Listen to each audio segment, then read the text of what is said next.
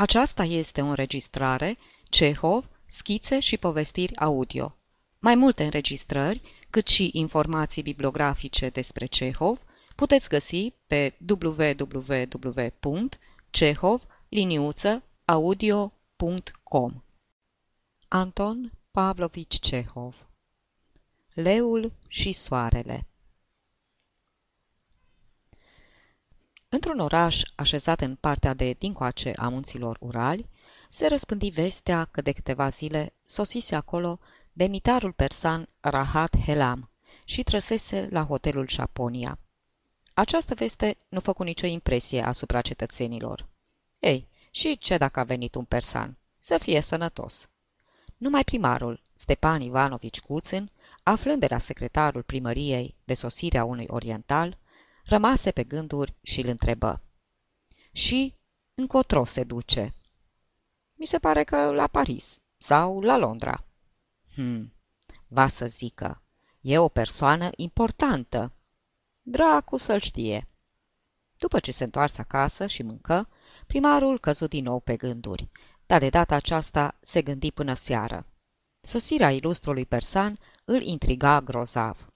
I se părea că însăși soarta îl trimisese pe acest Rahat Helam și că, în sfârșit, venise momentul prielnic să-și realizeze visul lui pătimaș, cel mai scump vis. Iată despre ce era vorba. Cuțân avea două medalii, ordinul Sfântului Stanislav clasa 3 insigna Crucii Roșii și insigna Societății de Salvare de la ANEC. Afară de acestea, își mai făcuse și un breloc, o pușcă și o chitară de aur încrucișate, care, fixat la butoniera redingotei, făcea de departe o impresie mai deosebită și semăna grozav cu o decorație. Și e lucru știut că cu cât ai mai multe ordine și medalii, cu atât dorești să ai și mai multe. Iar primarul dorea, de cine știe când, să aibă ordinul persan, leul și soarele. Îl dorea cu patimă, îl dorea ca un nebun. Știa foarte bine că pentru a obține această decorație nu era nevoie nici să iei parte la vreun război, nici să faci donații vreunui azil, nici să te dai peste cap la alegeri. Nu-ți trebuia decât o ocazie fericită. Și acum îi se părea că această ocazie sosise. A doua zi, la amiază, Cuțân își puse toate decorațiile și colanul lui de primar și plecă la Japonia. Soarta îi se arătă binevoitoare. Când intră în camera ilustrului persan, acesta era singur și nu făcea nimic.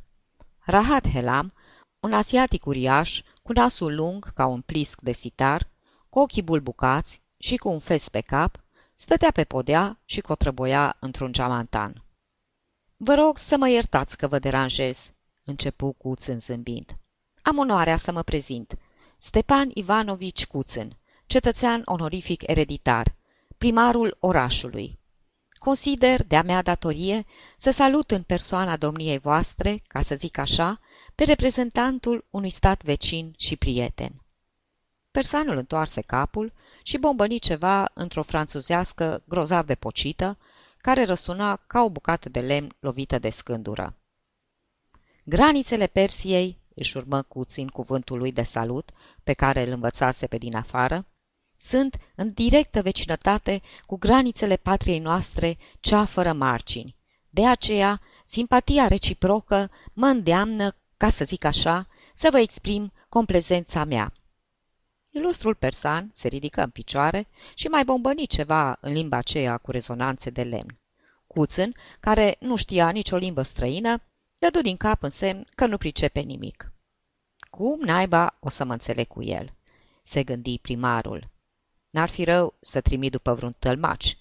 Numai că chestia e delicată și nu-i bine să vorbesc față de martori. Că apoi se umple tot târgul. Și Cuțin căută să-și aducă aminte de cele câteva cuvinte străine pe care le cunoștea de prin ziare. Eu, primar, îngăima el, adică Lord Mayor, municipal. Oui, comprene? Încerca să arate, atât prin vorbe, cât și prin gesturi, care era starea lui socială, dar nu știa cum. Îl scoase din încurcătură un tablou atârnat în perete, pe care scria cu litere mari, orașul Veneția. Îndreptă degetul spre orașul, apoi spre propriul său cap, alcătuind în felul acesta, credea el, următoarea propoziție. Sunt capul orașului. Persanul nu înțelese nimic, dar zâmbi și răspunse. Care așa, musie, care așa? După o jumătate de oră, primarul îl bătea când peste genunchi, când peste umăr și îi dădea înainte. Comprene? Oui?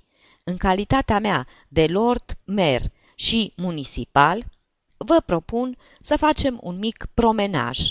Comprene? Promenaj. Cuțân arătă cu un deget Veneția, apoi cu alte două cum pășesc picioarele. Rahat Helam, care nu-și mai lua ochii de la medaliile primarului, bănuind pe semne că acesta era personajul cel mai de seamă din oraș, înțelese cuvântul promenaj și rânji politicos. După aceea își luară amândoi paltoanele și ieșiră. Ajungând jos, lângă ușa care dădea în restaurantul Japonia, Cuțân se gândi că n-ar fi rău să-și cinstească oaspetele. Se opri și arătând spre mese zise. După obiceiul rusesc, n-ar strica, știți, piure, antreco, șampanie și celelalte. Comprene? Ilustrul oaspete înțelese.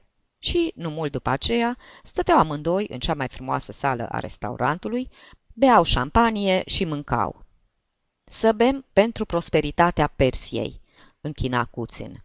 Nouă, rușilor, nis grozav de dragi persanii. Cu toate că nu suntem de aceeași credință, interesele noastre comune, simpatia, ca să zic așa, reciprocă, progresul, piețele asiatice, cuceririle pașnice, ca să zic așa. Ilustrul persan mânca și bea cu mare poftă. Își înfipse furculița într-o bucată de batoc și, încuvințând din cap cu entuziasm, răspunse. Care așa? Bien! Vă place? se bucură primarul. Bien? Foarte bine! Și, întorcându-se către chelner. Luca, frățioare, ia măsur să se trimită excelenței sale la hotel două bucăți de batog. Dar vezi, să fie cât mai frumoase. După aceea, primarul și demnitarul persan se duseră să admire menageria. Cetățenii îl văzură pe Stepan Ivanici, aprins la față de șampanie, vesel și grozav de încântat, purtându-l pe străin de-a lungul străzilor principale și prin piață, arătându-i curiozitățile orașului, ba urcându-l chiar și în foișor. Între altele, cetățenii îl văzură oprindu-se în dreptul porților cu lei de piatră, arătându-i persanului întâi unul din lei, apoi soarele, apoi ducându-și mâna la piept, după aceea arătându-i încă o dată leul și soarele. Persanul dădu din cap în semn de încuvințare și zâmbi cu toți dinții lui albi. În aceea seară stăteau amândoi la hotelul London și ascultau harpistele. Dar unde s-au mai dus în noaptea aceea, asta n-a aflat-o nimeni. A doua zi dimineață, Stepan Ivanovici era la primărie. Se vede că funcționarii bănuiau sau chiar știau ceva, deoarece secretarul se apropie de el și zâmbind cu ironie îi spuse Persanii au un obicei. Dacă îi vine cuiva un oaspete ilustru, anfitrionul e dator să înjunghie cu mâna lui, în cinstea străinului, un berbec. Iar, puțin mai târziu, i se aduse un plic, sosit cu poșta. Primarul îl desfăcu și găsi înăuntru o caricatură, înfățișându-l pe Rahat Helam. Iar, în fața persanului, în genunchi, stătea însuși el, Stepan Ivanovici, cu mâinile întinse, spunându-i De dragul celor două împărății, al Iranului și al scumpei mele Rusii, și din respect pentru un cinstit ambasador ca tine, în loc de miel m-aș înjunghea pe mine. Dar, vai și șamar, eu nu-s decât un biet măgar. Primarul simți ceva neplăcut, ca un fel de gola lingurică, dar asta nu ținu mult. La mează se duse din nou la ilustrul său oaspete și iarăși îl ospătă și arătă minunățiile orașului și iarăși îl duse în fața porților de piatră și iarăși îi arătă cu degetul când leul, când soarele, când pieptul lui. Prânziră la Japonia, apoi, cu trabucul între dinți, aprinși la fața amândoi și fericiți, se urcară iarăși în foișor. Căutând pe semne să-și onoreze oaspetele cu un spectacol mai deosebit, primarul strigă la santinelă, care se plimba jos, încoace și încolo. Alarma! Însă nu făcu nicio ispravă, deoarece pompierii erau duși la baie. Seara luară masa la London, iar după cină persanul plecă. Stepan Ivanici îl petrecu la gară, îl sărută de trei ori după obiceiul rusesc, ba chiar vărsă și o lacrimă. Când trenul se puse în mișcare, primarul strigă. Multe plecăciuni din partea noastră Persiei! Spuneți-i că o iubim! Trecuse de atunci un an și patru luni. Era un ger cumplit, 35 de grade sub zero, și sufla un vânt care te pătrundea până la oase. Dar Stepan Ivanici se plimba pe stradă, cu șuba descheiată, și era necaz că nu întâlnește pe nimeni să admire pe piept leul și soarele.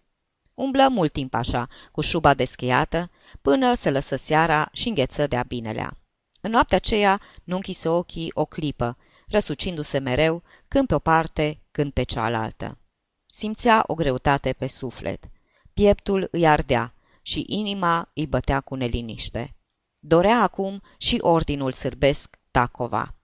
Și îl dorea mult, chinuitor de mult, cu o patimă nepotolită. Sfârșit. Aceasta este o înregistrare Cărțiaudio.eu. Pentru mai multe informații sau, dacă dorești să te oferi voluntar, vizitează www.cărțiaudio.eu. Toate înregistrările Cărțiaudio.eu sunt din domeniul public.